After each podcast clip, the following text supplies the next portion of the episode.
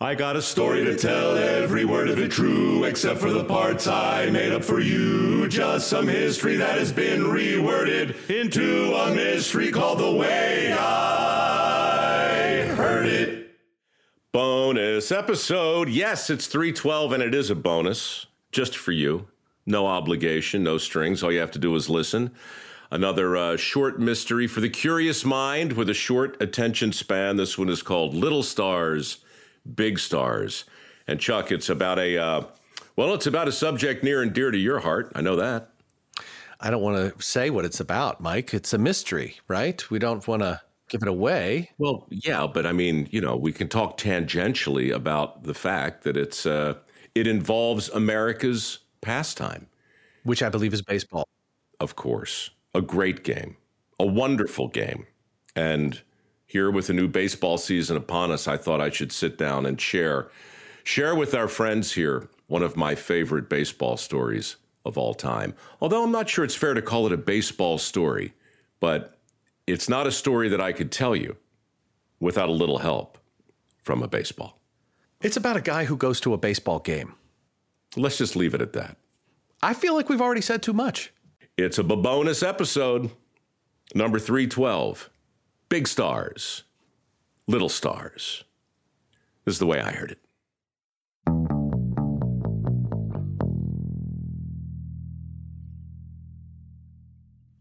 The goal of the Human Genome Project was to improve the human condition through a better understanding of basic biology. The work was complicated, but rewarding, and Phil felt privileged to be part of such a noble endeavor.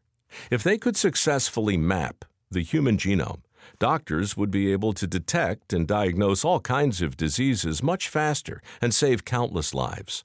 On the downside, the money sucked. $30,000 a year was not exactly a pittance in 1998, but was it enough for a 26 year old research assistant to marry his girlfriend and start a family? Was it enough to set something aside for their future, to care for his aging parents, and to support the charities he cared so much about.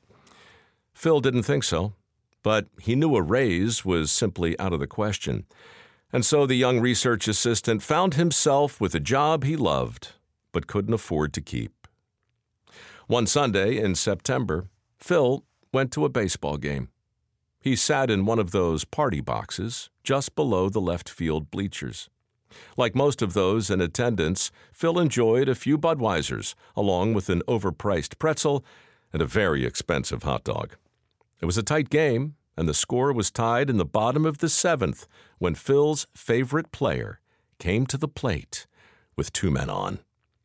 370 feet away, Phil saw the first pitch explode off the center of the bat before he heard the crack echo through the stadium.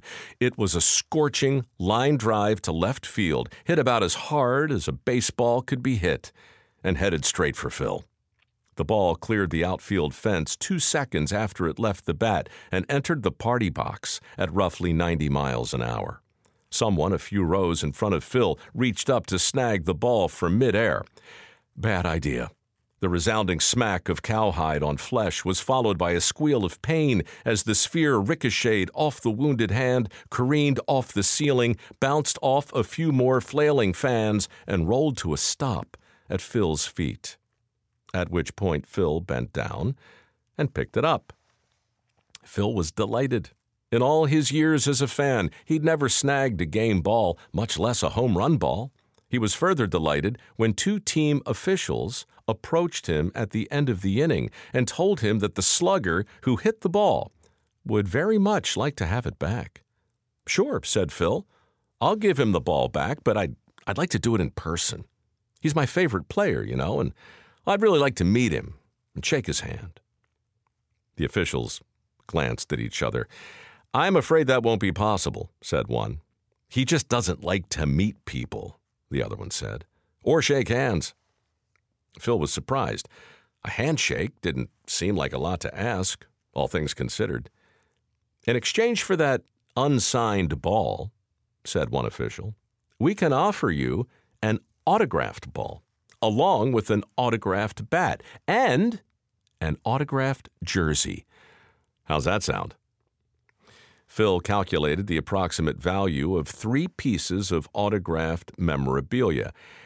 It was not insignificant, but he was disappointed that his favorite player wouldn't take just a moment to shake his hand. So Phil played hardball. How about season tickets? he asked. Season tickets? What? Are you serious? Yeah, said Phil. Something close to home plate. Do you have any idea how expensive those seats are? Phil nodded. He knew exactly how much season tickets cost, a heck of a lot more than he could afford. Be reasonable, said the first official. We're offering you three autographed collectibles for one unsigned ball. It's a fair trade. Phil considered. Maybe it was a fair trade. But then again, maybe it wasn't.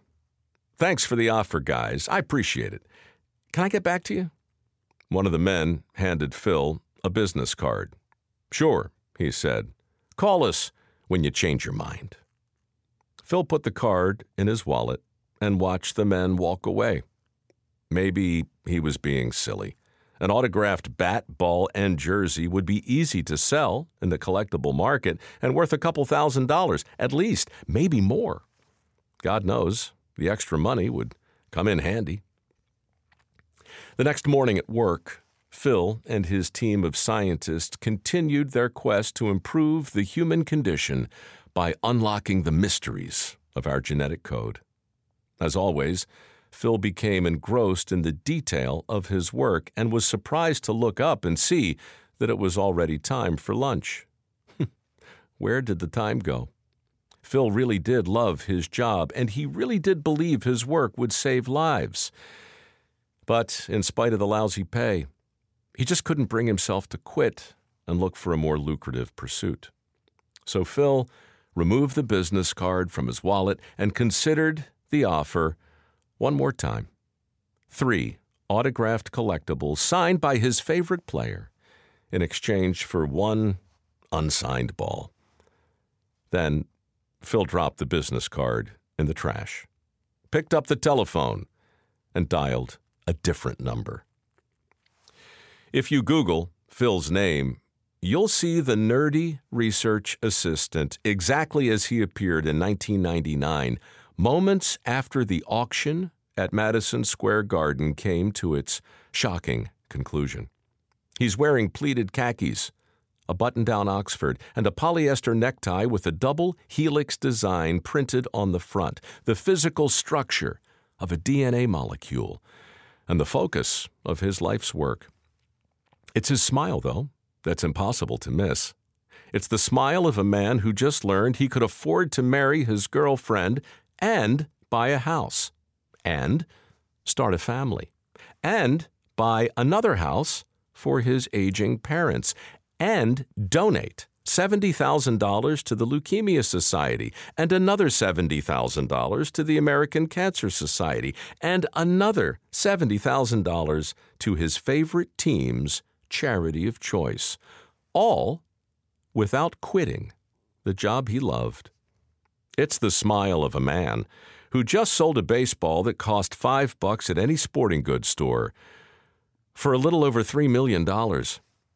That's right, $3 million. Not a bad return for the 26 year old research assistant who played hardball with his favorite team and won a die-hard fan named Phil Ozersky, who would have settled for a handshake, but wound up instead with the most money ever paid for a Major League Baseball, thanks to a wealthy collector named Todd McFarlane, who was willing to pay whatever it took to own a piece of history. Of course, Todd McFarlane would have a difficult time getting $3 million for that same baseball today. A few years after he bought it, the slugger, who shattered the previous record, was awarded a star for his accomplishment. A little star that would forever shrink the value of his balls. All of his balls, including the one he drove into the left field bleachers of Busch Stadium during the final game of that unforgettable season in 1998. The game winning record shattering 70th home run ball that rolled to the feet of a research assistant who wanted to improve the human condition, driven to him by a slugger who had already improved his own. And so it goes. Another little star called an asterisk for another big star on steroids. A really big star named Mark McGwire.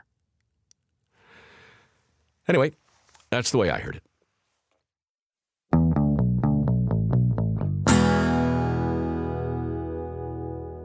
When you leave a review, which we hope that you'll do, tell us who you are, tell us who you are. And before you go,